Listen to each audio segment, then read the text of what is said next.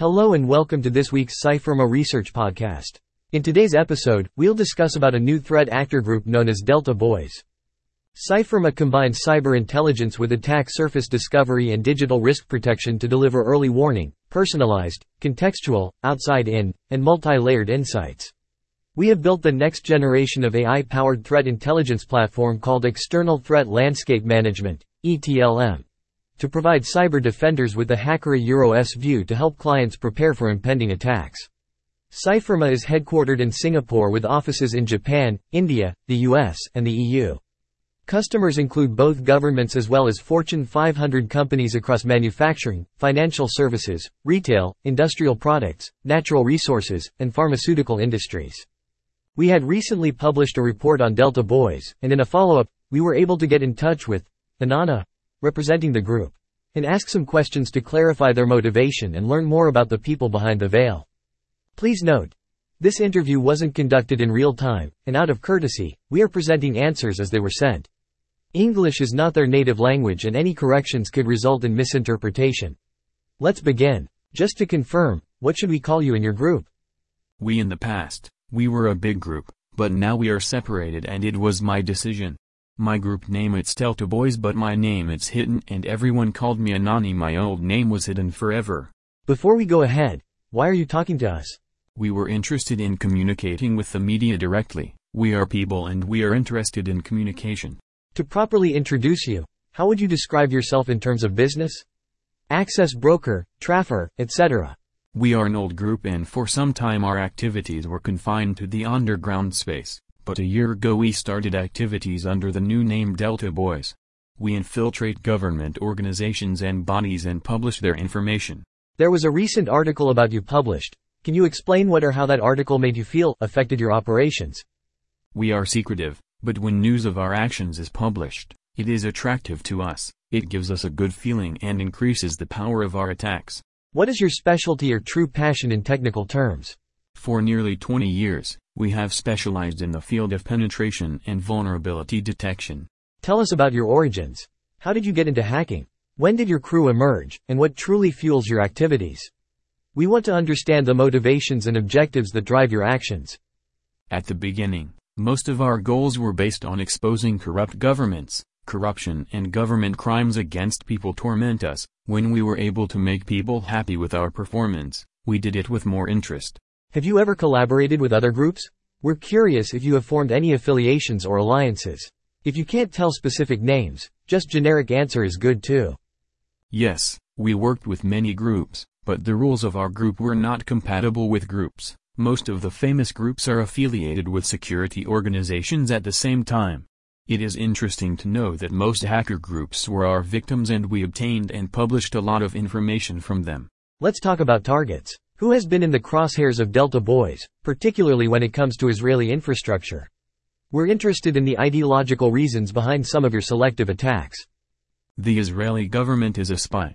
It has killed many innocent people all over the world and it is natural for us to enjoy the hacking and disclosure of their information. So far many cyber groups from the country of Israel were our target and we noticed their information and operational weakness. Their goal is mostly to the work of hackers is with financial control.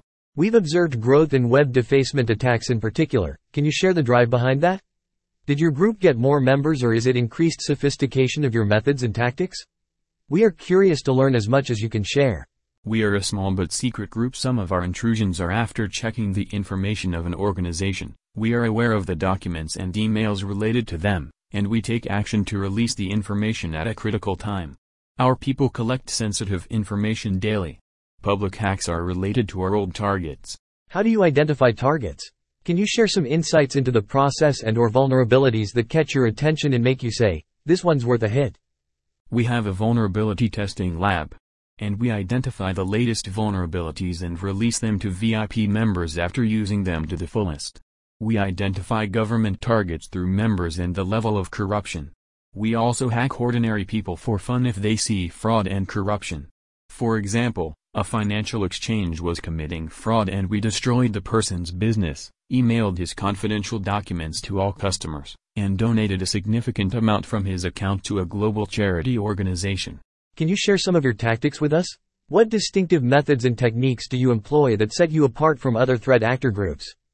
We cannot publish our work method but we get the most results by using zero-day vulnerabilities and human error attacks for example. A security organization consists of 3,000 employees. It is enough for one employee to make a human error and we gain access to the entire organization.